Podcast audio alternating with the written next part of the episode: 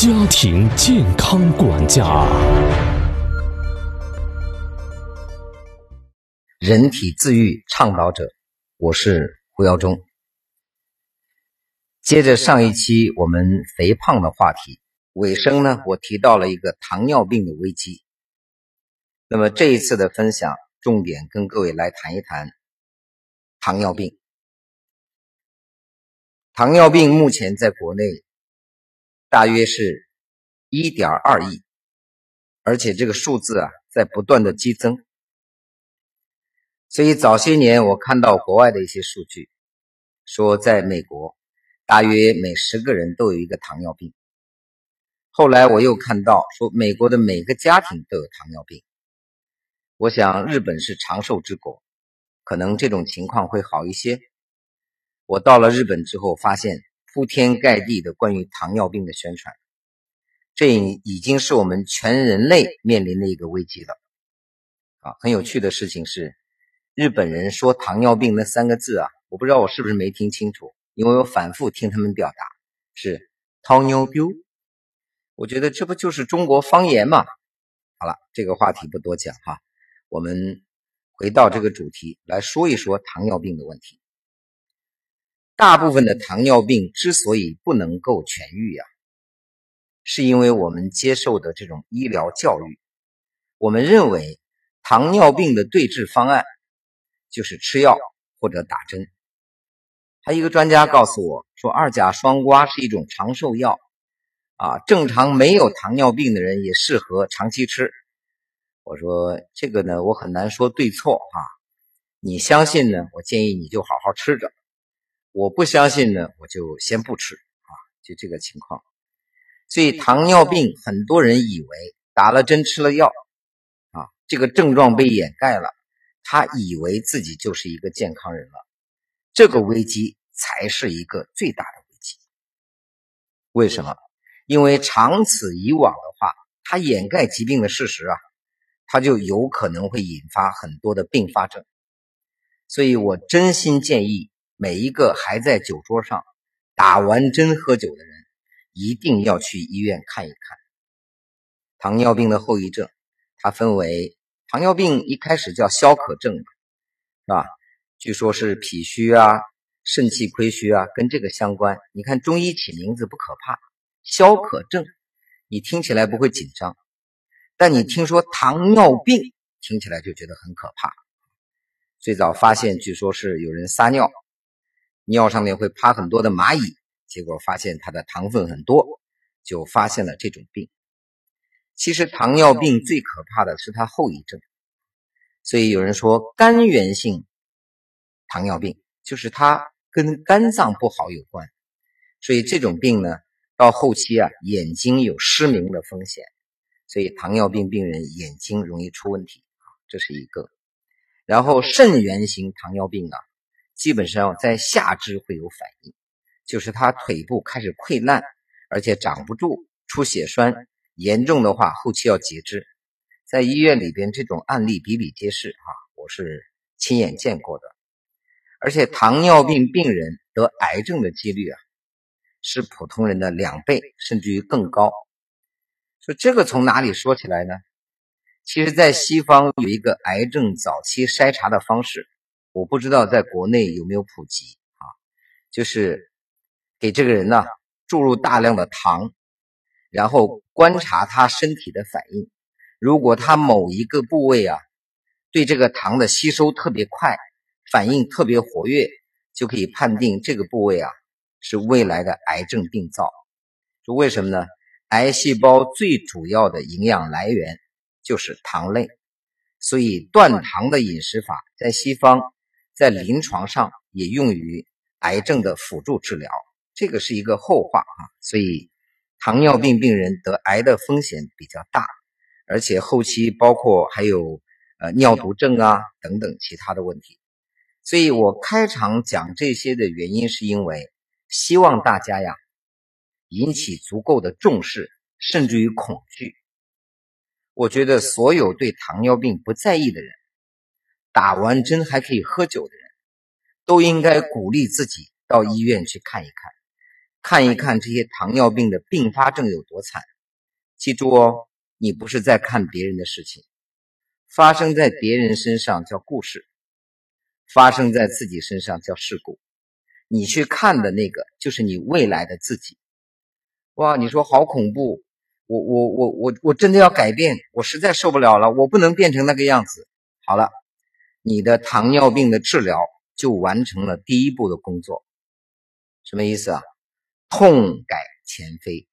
你意识到未来的痛，你决定要改，接下来我们给的方法就开始有效了。当然，我们的方法也不是全部有效哈。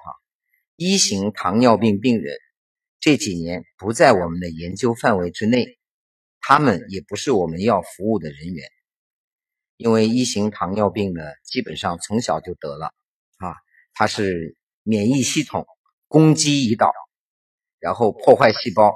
它的胰腺坏死之后啊，基本上是不能重新工作的，所以我们做的事情是唤醒它的自愈力，把它恢复到出厂状态。可是它的问题是，它出厂就是坏的啊，所以这就比较麻烦。所以一型糖尿病来说呢，我觉得医学上发明胰岛素啊，这简直是功德无量的一件事情啊，这是一型糖尿病患者的福音。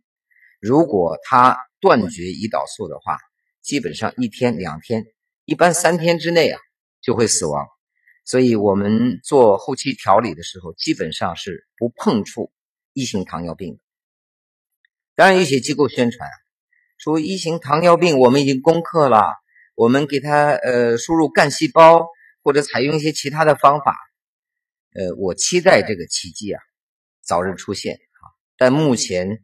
在我的圈子里还没有得到实际的印证，它可能是一种设想或者小范围的有一些成果，这个我们往后再观察。所以我们比较关注的呢是二型糖尿病，尤其是早期糖尿病。为什么说尤其早期啊？你知道二型糖尿病一旦进入到晚期，这个人出现几种症状啊，我们基本上通过健康管理的手段啊，就很难解决了。举个例子，就是这个人骨瘦如柴，这是一个标准啊。然后眼睛坏掉，然后呢腿开始溃烂，就是做截肢准备了。然后肾脏指标不正常，比如肌酐超标，这个就往尿毒症的方向去了啊。所以长期大量依赖胰岛素，它形成叫胰岛素依赖性，就是他不打胰岛素也可能导致死亡，它和一型是一样的。所以，一般这样的病症啊，他们找过来，我们不但不收治啊，基本上我们就不会给太多的建议，因为它已经超出了我们专业的范围。靠人体的自愈力想解决这些问题，可能可以啊，但是呢，风险很大，所以我们一般都不去碰触它。所以，目前我们研究的范围比较欢迎的糖尿病病人。胡老师，这还欢迎啊？对呀，因为他自我疗愈的可能性很高嘛，所以我们就欢迎这种病人来。他来了就意味着他要改变，他的家族要改变，最起码有可能改变啊。所以我们比较欢迎的是，第一，病程比较短。呃，胡老师，我检查出糖尿病刚刚一年、两年，这个疗愈的可能性非常大。第二呢，体型肥胖。说胡老师，我现在你看还比较胖哈，你一眼看上去知道这是个胖子，所以你帮他减肥就有可能解除胰岛素抵抗，所以我们比较欢迎比较胖的。第三一个我们欢迎啊，当然没有跟医学冲突的意思哈，但实际证明就是这样的，就是我们欢迎用药时间比较短的。如果这个人用药物用了十年八年，他康复的几率就非常低。我怎么说呢？我的理解是，他的那种自愈功能已经失去了啊，自我疗愈不太可能了。相反，如果他很少用药或者没有用过药，符合刚才我描述的几个标准，只需要对他进行运动的干预和饮食的干预，这个人自我康复的可能性是非常大的啊。所以，关于糖尿病啊，我想补充一点说明的是，有些人是假糖尿病。目前我看一些西方医学研究的书，哈，他提出一个概念，说在医学上啊，定义血糖空腹高于多少就是糖尿病。事实上呢，这些医学专家说，在安全范围内的人，相当一部分也可以理解为是糖尿病。只不过我们现在定义的指标偏高，所以站在这个角度，你发现控糖限糖，这是全民要做的一件事情啊。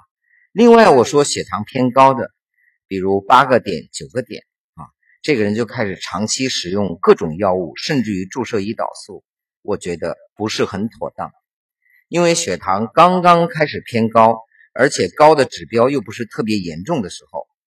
这个时候啊，改变生活方式是最好逆转的。就像我在有一期节目里讲，高血压略微高一点是不需要做太多处理的，你只需要改变你的生活方式就可以了。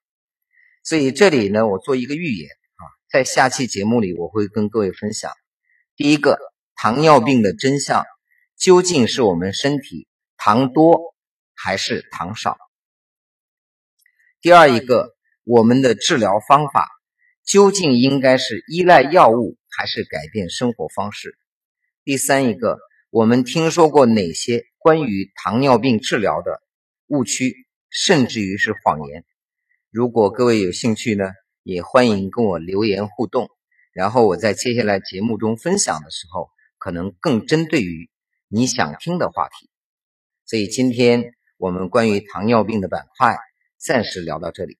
我们下期节目继续，祝大家实证实修，知行合一，改变从此刻开始。